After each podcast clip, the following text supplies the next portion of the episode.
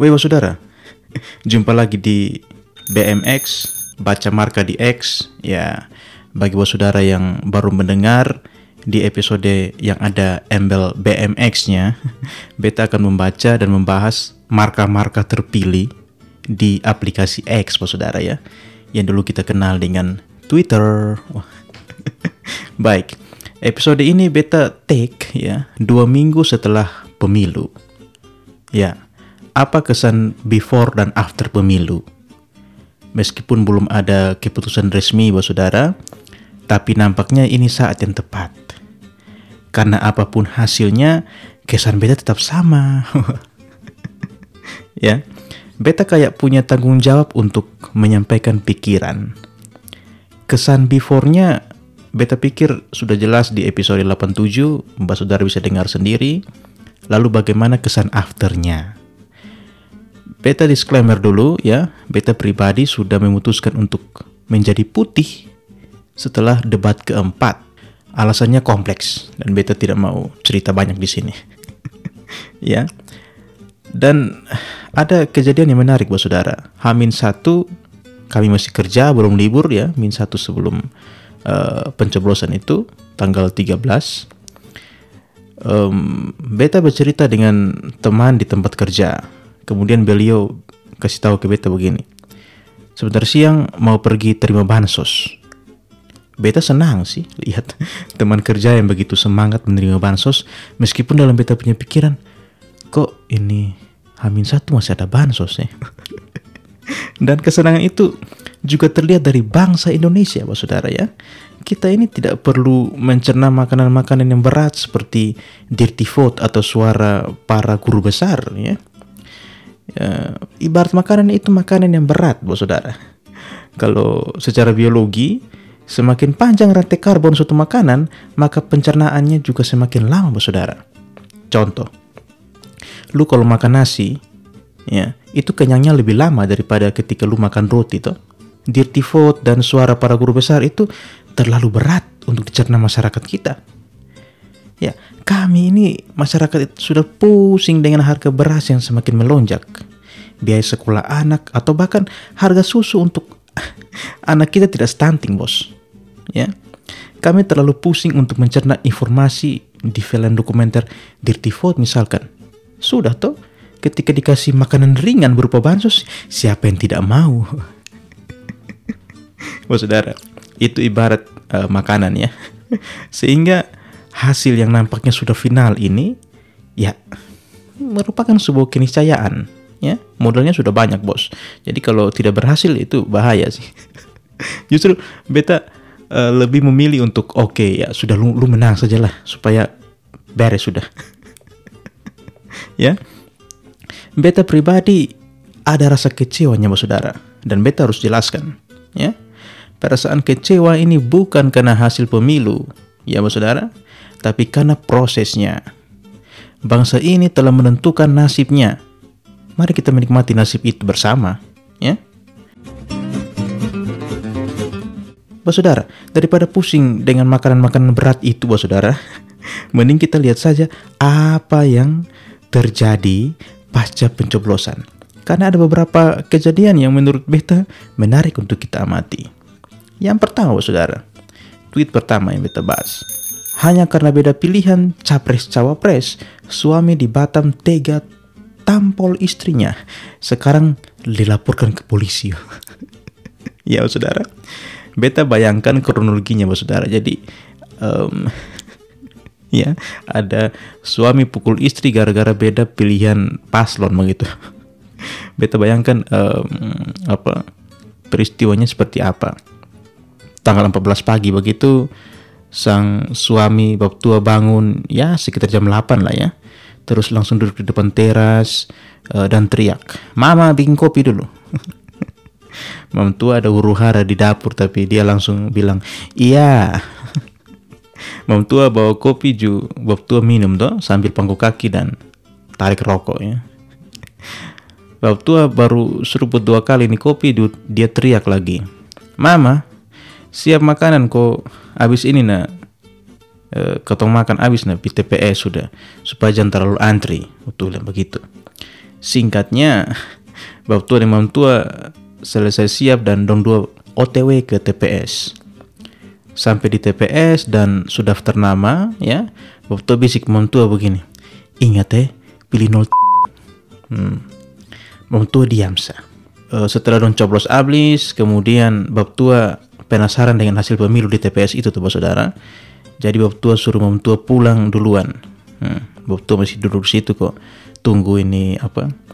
Pemilihan selesai. Eh, pleno begitu apa? Baca hasil tuh kan. Nah, pas perhitungan suara, ternyata paslon 0 hanya dapat satu suara, bos. Bab tua emosi tuh langsung emosi dengan orang TPS dong, langsung pulang rumah dan menghadap mam tua yang sedang sapu di depan rumah dan kemudian sebuah per percakapan pun terjadi. Bab tua bilang begini, weh, beta suruh lu tadi coblos nol, kenapa lu coblos nol? Mam tua bilang begini, kok bapak tahu dari mana beta coblos nol? Bab tua sambung, kok suara nol hanya satu satu saat tadi ya? Dan beta tahu itu karena beta yang coblos. Supaya lu tahu eh, Beta malu ah. Setidaknya ada dua suara. Beta tahu lu dan beta yang pilih nol. Om tua mengaku. Iya, beta yang coblos nol. Tapi supaya bapak tahu eh. Karena beta coblos nol. Karena kemarin waktu bapak pi pancing tuh. Beta ada pi terima bansos di Om Ten punya rumah sana. Om Ten tidak tahu siapa ya. Muncul saya di beta kepala. bapak tahu eh. Beta pi terima bansos waktu itu.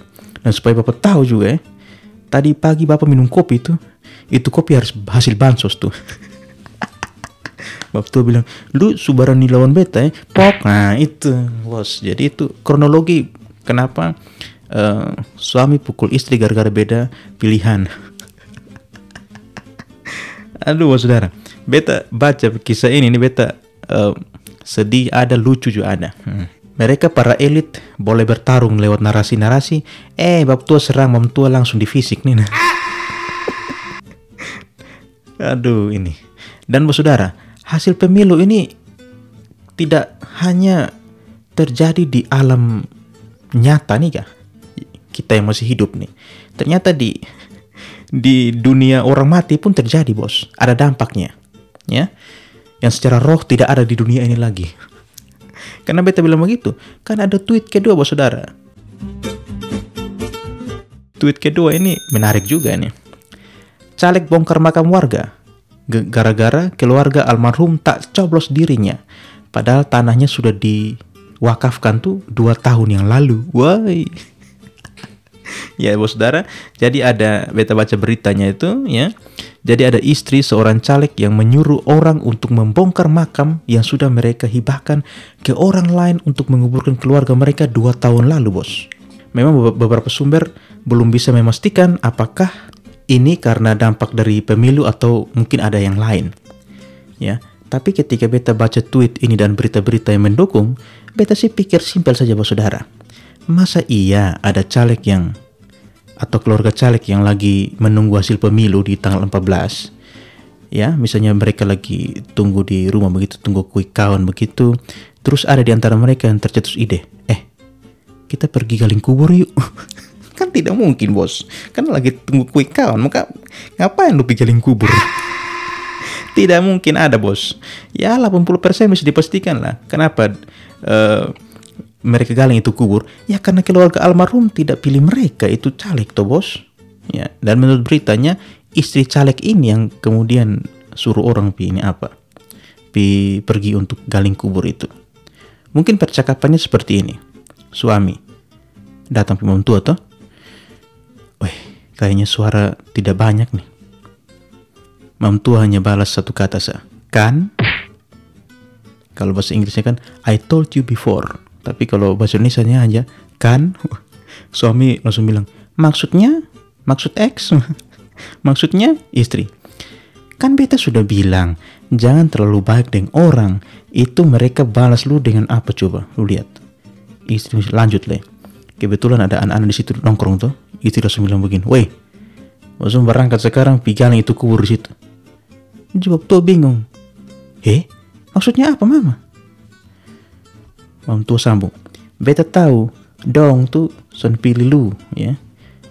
Yes. Lu kan dua tahun lalu ada ini kasih dong tanah untuk kubur tuh. sekarang disuruh anak-anak pi gali itu kubur ya begitulah ceritanya ya um, ya dunia orang mati pun mendapat dampak dari uh, pemilu ini mbak saudara. Terus di tweet ini beta baca ada komennya begini. Setan saja bingung kelakuannya. Ya mungkin almarhum ini ada santai-santai begitu dalam makam ya. Dalam tanah nih kaget dia dengar. Kok ada ini bunyi-bunyi di luar? Terus dia pikir oh ini pasti kawan baru nih masuk dalam tanah tuh mungkin ada yang mati dan dikuburkan. Eh lama kelamaan kok suaranya tambah dekat. Dia pikir lagi oh ini pasti mereka kubur di sampingnya beta nih dapat tetangga baru.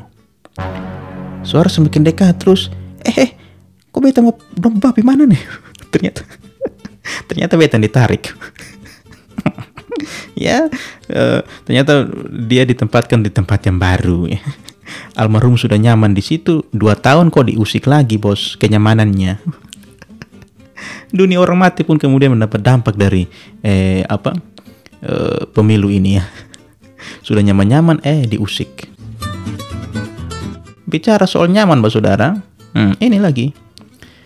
Eh, kenyamanan tuh kadang muncul dari eh, hal-hal yang buat kita terlena ya. Nyaman ini seperti seorang anggota KPPS yang saking nyamannya main judi online sampai habiskan honor KPPS sebesar 88 juta.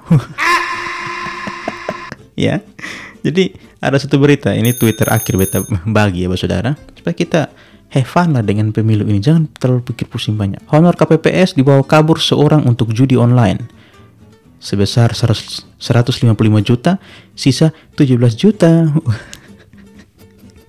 ya, beliau ini adalah bendahara PPS, kelurahan Pak Saudara ya. Usianya sangat tua alias 21 tahun. beliau pegang honor untuk KPPS dari 18 TPS Pak Saudara. Hmm. Menurut keterangan polisi, dia pakai 10 juta untuk bayar hotel dan makan, terus 88 juta untuk main slot, Bos dan sisanya hanya 17 juta dan lu harus bayar KPPS sebanyak berapa? 18 TPS, Bos. Hal yang normal, Bos Saudara. Ya? Usia 21 tahun, pegang uang 115 juta. Ya, bukan lu pegang uang ya dan lu makan. Normal, normal itu. Kalau ya beta jadi dia, beta tidak main slot, Bos Saudara. Kalau beta usia 21 tahun, dan di zaman sekarang beta pegang 115 juta beta beli apa ya oh beta akan beli Apple Vision Pro ya terus untuk resmikan itu Apple Vision Pro beta pesan hotel lengkap dengan makanan. Dan apa yang beta buat di hotel itu? Main slot. Jadi kapan lagi lu dapat sensasi main slot pakai Apple ini? Vision Pro. Ya ini anak memang kurang bergaul dan kurang update. Harusnya lu buat begitu bos. Ya begitu bermantap. Lagian beta juga bingung bisa-bisanya lu percaya anak 21 tahun pegang uang 115 juta. Ya ini setahu beta bos saudara ya. KPPS itu ada tesnya bos saudara untuk tahun ini tuh. Ya dulu beta pernah KPPS tapi tidak dites. Ya karena beta ingat waktu Desember tuh 26 Desember beta masih ingat pas pulang Natal dan ada lingkar minum dengan uh, saudara-saudara dong ya. Terus ada satu sepupu yang bilang begini kakak beta izin di kantor lurah ada wawancara jadi anggota KPPS oh baik so nah, dia pi wawancara. Tapi kok oh beta salah. Ini anak yang makan uang nih kan bukan KPPS dia PPS panitia pemungutan suara bos. Tingkat kelurahan. Ya? Dan menurut berita yang beta baca dia dia ini memang anggota eh, kayak honorer begitu kah? Honorer di kantor lurah. Usia masih muda. Bisa jadi pegawai di kantor lurah. Jadi PPS dan pegang 115 juta lagi. Ya jelas lah ada orang dalam tuh saudara. Makanya ini bisa jadi eh honorer di situ tuh. Muda ada jabatan. Eh, kok sama ya dengan itu? Usia masih muda, bisa jadi wakil. ya jelas, tabrak konstitusi dan orang dalam. Wah. ya, saudara. Um, demikian episode BMX kali ini. Cheers, cheers.